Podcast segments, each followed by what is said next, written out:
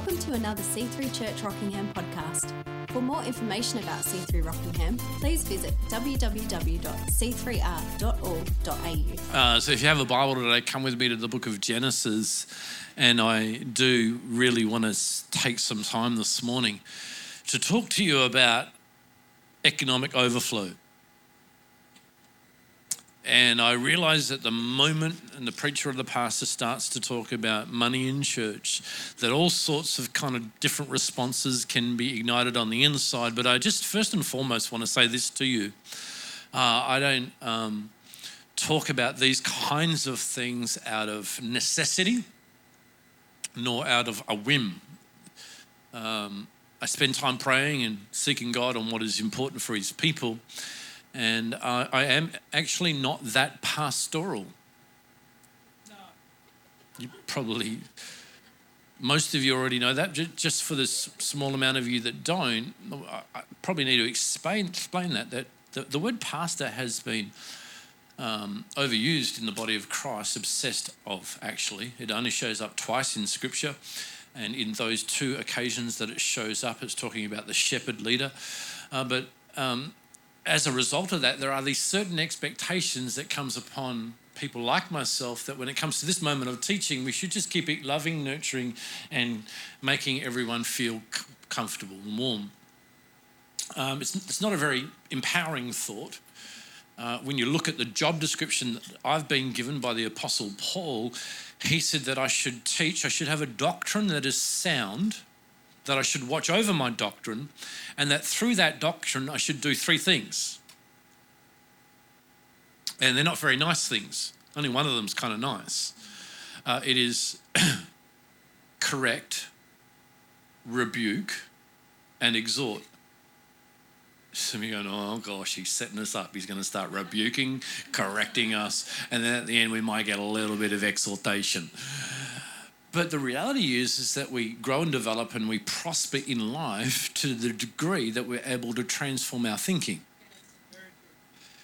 And uh, as a result of that, the pastoral influence kind of wants to shy away from the things that equal correction and rebuke rebuke is kind of like stop in your tracks right there before you go any further. You need to know that it's the way you're going leads to destruction. And if you don't change, you can't blame me or God. That's kind of like the whole notion around it.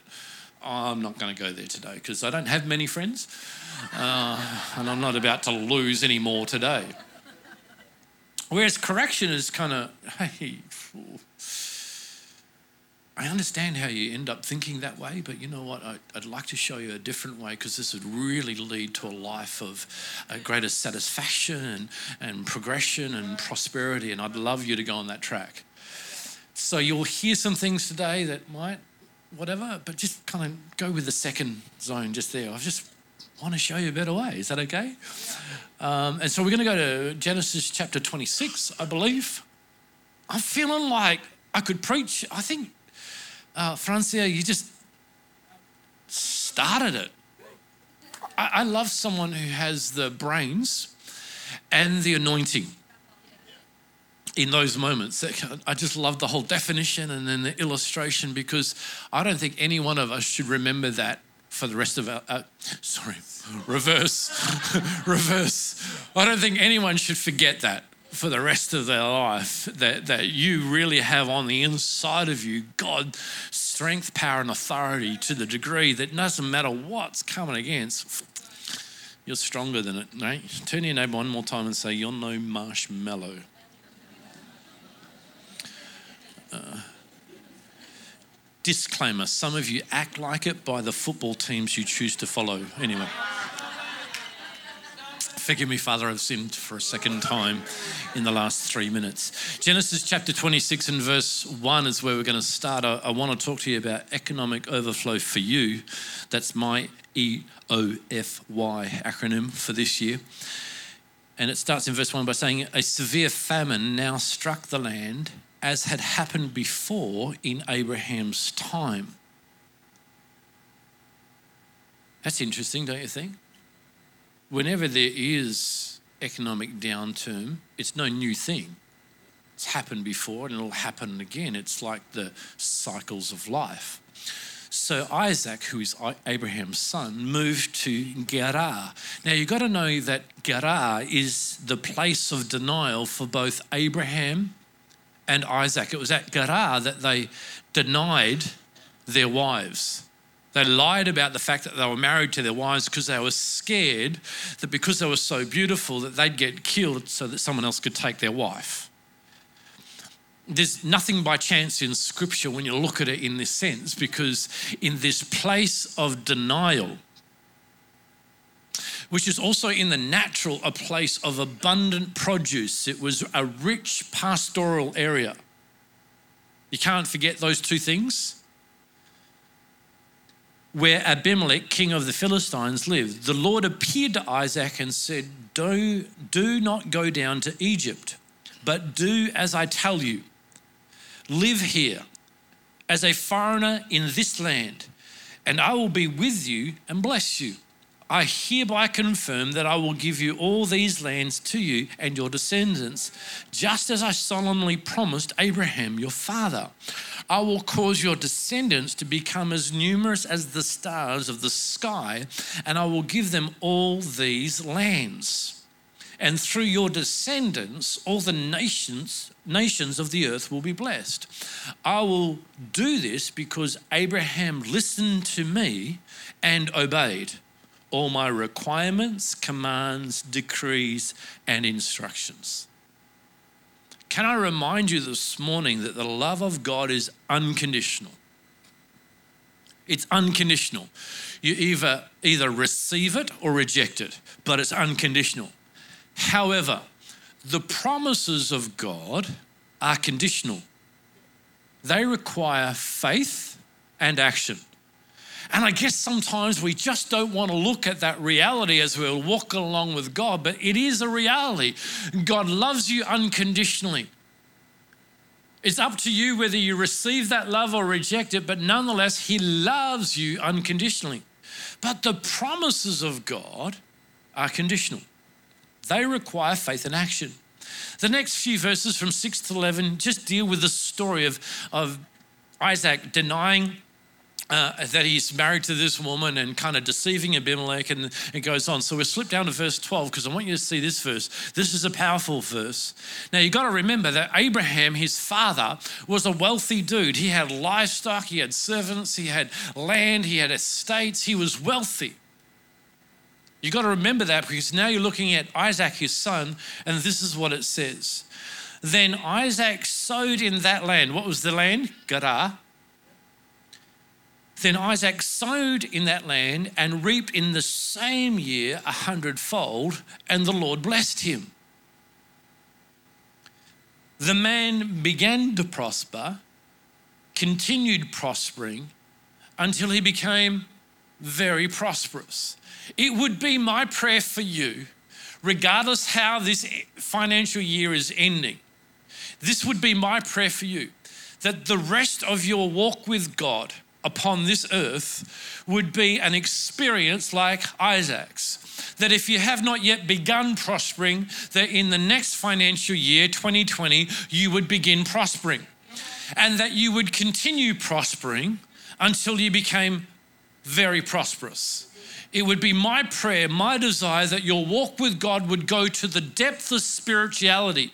That it's not just about a worship experience on the weekend, not about great fellowship at Connect Group only, but it would also be about the fact that you would inherit land without debt. That you would begin prospering, continue prospering, and become very prosperous.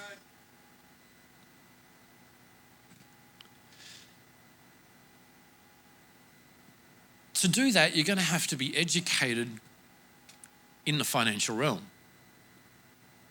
You're going to have to know things like money follows, it doesn't lead. It follows service and goods. It follows ideas and creativity. In today's world, it also follows fame and criminal activity. just to be honest. But it doesn't last long in both of those categories. It's interesting to note that today, 90% of millionaires in America are first generation millionaires. That means they've come from nothing to where they are today to be millionaires. Out of the other 10%, only 3% are elite sportsmen or uh, artists, actors, singers. So just 7% of millionaires in America today are what we would call old money. See, you've been told uh, that you've got to have money to make money. Wrong. You've been told that all the rich people had it just handed down to them from their parents. Wrong. Actually, just like Isaac here, he, he could have inherited wealth from his father, but it seems that Abraham had enough now to say, No, son, you go off and you learn the ropes yourself because there is an inheritance and I'm going to pass to you, but you don't qualify to receive it until you prove that you can be faithful in the little things yourself. There was a good opportunity for a hand clap and massage my ego just a little. Go on, help me out. And so, I think it is powerful to understand what the Bible says regarding money. In the kingdom of God, money is used by God to qualify you or disqualify you for the anointing. Luke 16, verse 10 from the Passion Translation The one who manages the little he has been given with faithfulness and integrity will be promoted and trusted with greater responsibilities. But those who cheat with the little they have been given will not be considered trustworthy to receive more. If you have not handled the riches of this world with integrity, why should you be trusted with the eternal treasures of the spiritual world. As we enter into a brand new financial year, 2020, I want to encourage you to prepare for economic overflow, to prepare for the prosperity that God has planned for you. And I think there are four things that you need to do. Number one, reset. Number two, refocus. Number three, redesign. And number four, remerge. Can we look at those things? Reset, refocus, redesign, and remerge. Firstly, number one, reset your spending plan. I know some people call it a budget, but it just does something negative in my brain when I call it that. So I call it a spending plan. And don't think cheaper, think bigger. Now, come on, help me. Don't think cheaper, think bigger. Let me give an example of that. Instead of going out every week to that economical restaurant that you go to,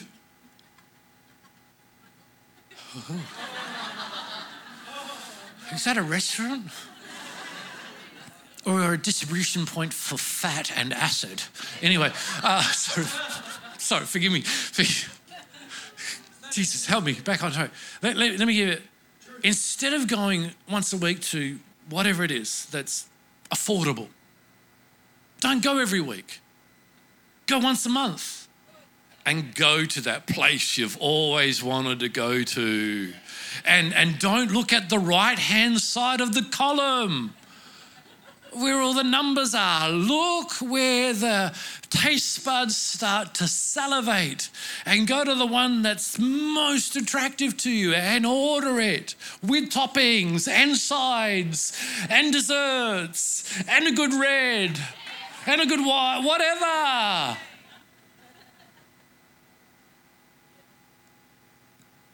Don't think smaller, don't think cheaper, think bigger. A number of years ago, a tradesman said to me, I'm not wealthy enough to buy cheap. And needless to say, I stopped in my tracks and went, hmm. It made me think. I was in the zone of watching them or talking about them buying the most expensive power tool in the location. And in my mind, I was thinking, don't go there, go there. But, but what they were saying to me, no, no, I've learned through experience of life that I'm not wealthy enough to buy cheap. I, I can buy that cheaper power tool, but I know it's going to let me down sooner on the job and it could cost me the profit that was in that job. And I'm going to be replacing that one sooner than I'll be replacing that one. So I'm going to wait a little longer and buy the decent thing. And so when we talk about resetting our spending plan, and, and a whole bunch of guys just thought, I got license right now to go home and talk to my missus about buying.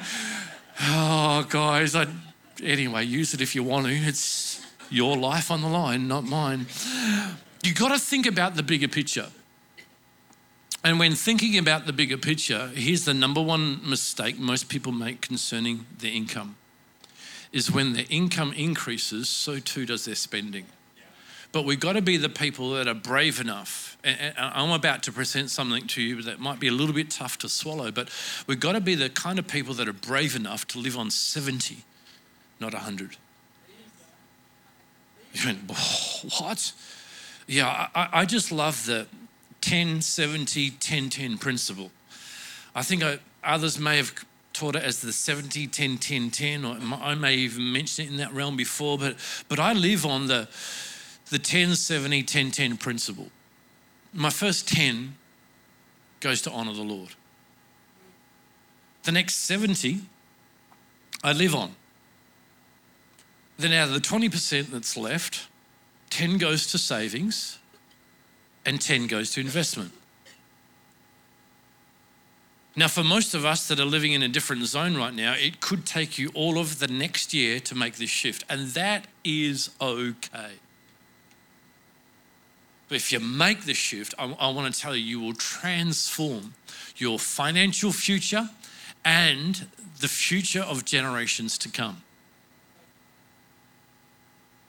10 to honor the Lord, 70 to live on, 10 to save. And the great thing today about that savings thing, because you know what? Right now, I'm causing some of you go, ah, not talk about this and others going, oh, yeah, tell it, that's what I'm doing, it's great, it's working. And then there's others in between. But here's the reality if you, you think, oh, I'm just trying to get by right now, and you're telling me to live on 70%. But you know, on the savings zone, how, many people are employed by an employer here this one? Can I see your hands nice and high? Just nice and high across. Here, here's the cool thing that most, most of us don't even get thankful for. But the reality is, concerning savings, you've already got your employer saving 10% of your income for you. It's called superannuation. Now, I'm not saying you should leave it at that, but, but right now, if you think, oh, I'm looking at this and, and moving, oh, you know what? At least you can say, that's sorted. For now. Now, I'd encourage you as, as life goes on to find more to put aside and take some more control. But that's sorted. And you can move into the next zone. When it comes to investment, well, where do I invest? Can you give me advice? No, I'm no good at advice. But, but I will say this out of that 10% of investing, you know, some of us, you just like, it's too soon for you to invest. So instead of investing in something that has risk, invest in something that has no risk for your future. Are you ready? Are you ready? Here's what you take the 10%, invest into this. No risk. Well, there are some risks for some of you, but anyway, we'll move on for that. Uh, I think I had a naughty pill this morning. I think I might have had two. Uh, but invest into this, educate this for where you were going do that work. And then, as you're in that discipline of putting that aside to educate this, I guarantee you along the way, you'll discover the thing that's worthwhile investing into. Number one, reset your spending plan. Number two, refocus your income goals. God has a place of provision for you. And let me say that your family home is not your place of provision. Let me say that we have all been lied to about the great power of owning your own home through a mortgage. Now, I'm not saying you shouldn't, but let's just keep it in the zone of what it is it's your family home. Do you want to know the origin of the word mortgage? It, it comes from two Latin words. One word is mort, where we get mortuary from, it means dead. And the other one is gage, where we get the word pledge from. If I translated it in literal terms to you, it would mean pledge until death for debt. That's what it means.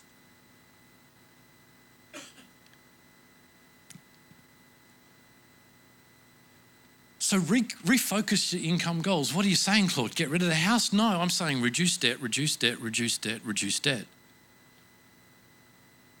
I'm saying you got anything left over, pay that thing off. Don't, don't let it be that death until debt until death engagement that the financial world wants it to be because on their side of the income ledger, that's an asset, not a liability. Hello, somebody. Am I helping you?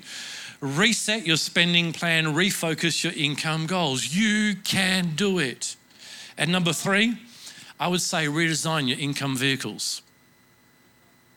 Because you have an income vehicle. It's your work, it's your business, it's your career, it's your online deal that you're getting set up, whatever it is, redesign your income vehicles. And I would encourage you, especially if you're in business today, break free of the old mindset of high turnover, small margins.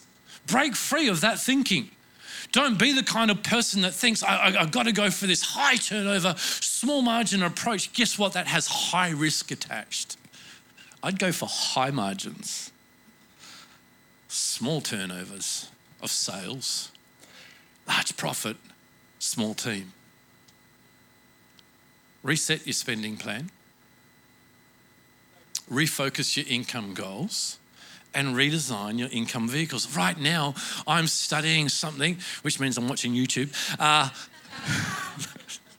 no, I'm studying something called automatic income vehicles. It's intriguing. I like it a lot because it's setting up a business that makes money while you're asleep. I'm thinking, if I could get one of those things off the ground properly, replace my salary at the church,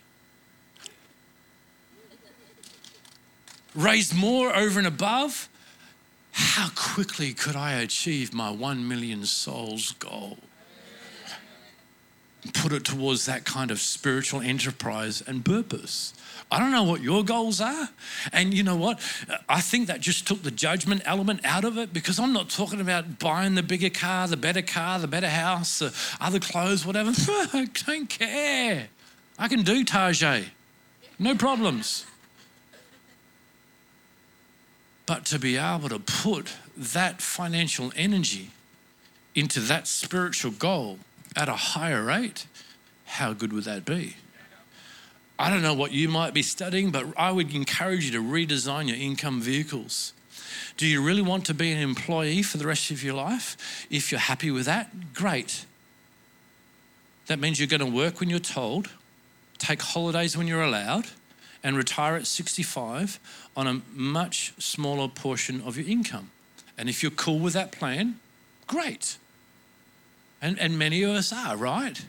But accept it now and make the plan back here so that when you do retire, this thing's out of the way so you can actually enjoy. Is that okay? If that thought makes you feel deflated, you need to know it's never too late. You're never too young and you're never too old. Come on, help me a little bit. Never too young. You can study this guy for yourself. Have you heard of him? His name uh, will come up right there. It's called, his name is Jack Bloomfield. He lives in Queensland. He's 16 years old. You may have seen the report this week, but you can study it yourself. This is his statement that he made on a news report this week. The traditional school system is failing the future entrepreneurs of Australia. How do I know? Because I am one. I turned 16 years old this year and I've been launching and running e commerce business since I was 12. Businesses that now turn over millions of dollars every year. And I can honestly tell you that my schooling hasn't contributed in any way towards any of the companies I've built to date. Don't get me wrong, school is great for the fundamentals. But once you learn how to multiply, divide, speak, and spell, the value suddenly stops for those of us who want to walk an entrepreneurial path. There's nothing in today's education system that focuses on anything even vaguely entrepreneurial. Instead, we lock kids into a 12 year school system designed only to earn them a place in a university, yet another institution for yet more study until finally, about 16 or even 18 years later, you're ejected out of the other side, tens of thousands of dollars in debt, and looking for a job. It's never too late.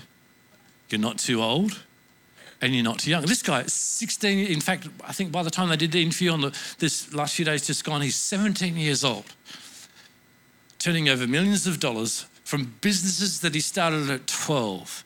And how did he do that? By watching YouTube clips. Believe it or not.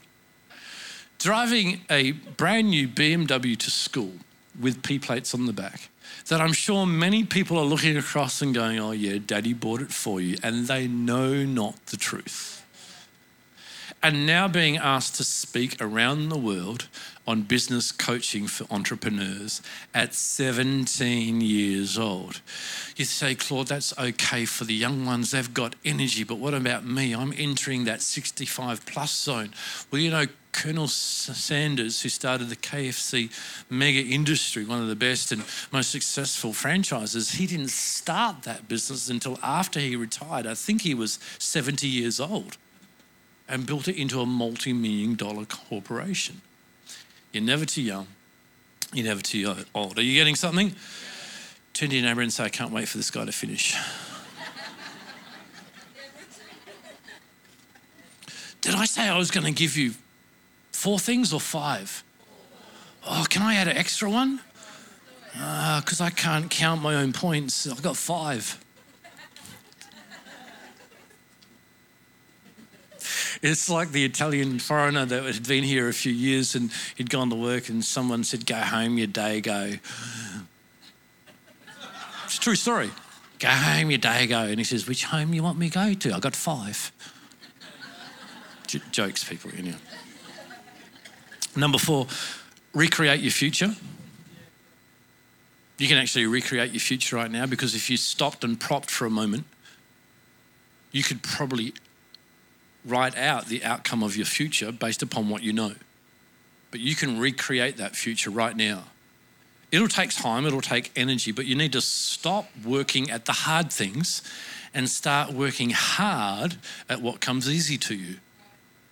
It's the biggest mistake that can be made by any of us is we, we see a weakness, we see a gap in our life, and we think, oh, I just got to work hard to raise that, that gap, that weakness up. But no, no, no. You need to work harder at the things that come easy to you.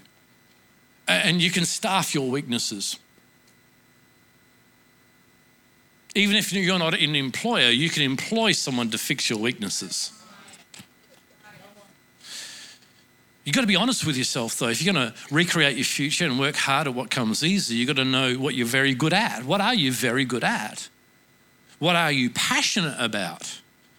Where can you add the most value in someone's life? Remember, money follows, it doesn't lead.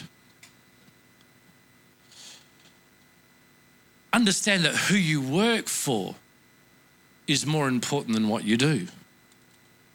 They're all the things that people that make the money, control the money, don't want you to know.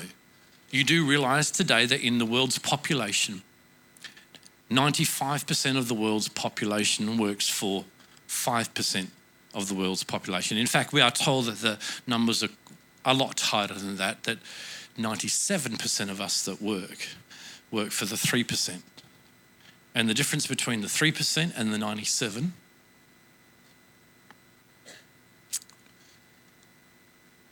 is interesting. Very. Google it. Recreate your future.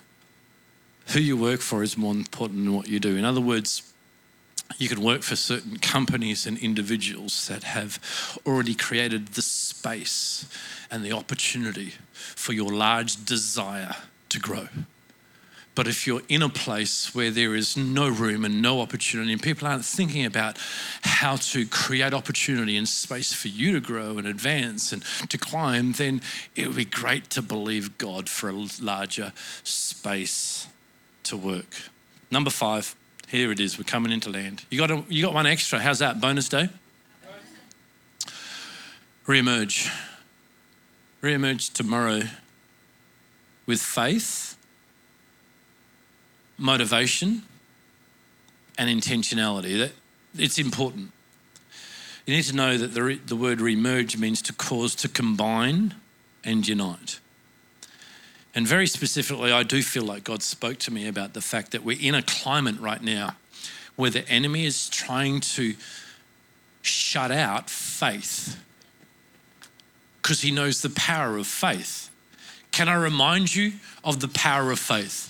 I believe we got it on the screen behind me. It comes from Hebrews chapter 11 and verse 1 in the Amplified Version. This is what it says Now faith now faith, not tomorrow faith, not yesterday faith, now faith, is the assurance, that is the title deed or confirmation of things hoped for. That means divinely guaranteed. And the evidence of things not seen, the conviction of their reality. Faith comprehends as fact what cannot be experienced by the physical senses. I love that, don't you? Faith. I love it. Faith comprehends as fact what cannot be experienced by the physical senses. We are not people who walk by sight, we walk by faith. I loved it in our prayer meeting this morning. We were reminded that as Christians, we are not thermometers, we are thermostats. Any old individual with a heartbeat can be a thermometer and pick up on where the temperature's at but it takes someone filled with the power of God to decide, I'm going to be the thermostat and I'm going to set the atmosphere of my life. I'm going to get and set the tone of my financial future. I'm going to put my faith towards God.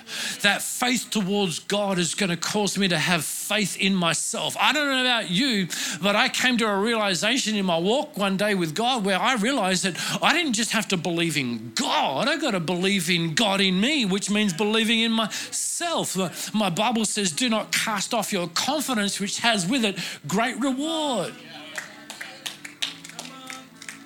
Faith in God, faith in yourself, faith in the organization that you work for, whether it's your business or somebody else's business. I have faith in my boss. I have faith in the organization. I have faith in the product, the service, what we do. There's no such thing as believing in God, believing in yourself, and then my boss is a pinhead. Why would you work for a pinhead? This organization sucks. Well, why would you work for a sucky organization? Why would you do that? How, how could you? Like, you're supposed to go to work and pray for your boss and pray for the business you work in whether it's yours or somebody else's. How could you put faith in that? You've got to faith in God, faith in yourself, faith in your boss, faith in the business. And then finally, I think you've got to have faith in economic overflow. I decided a couple of months ago, I'm not having winter.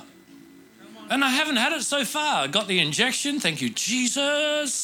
Smart thing to do.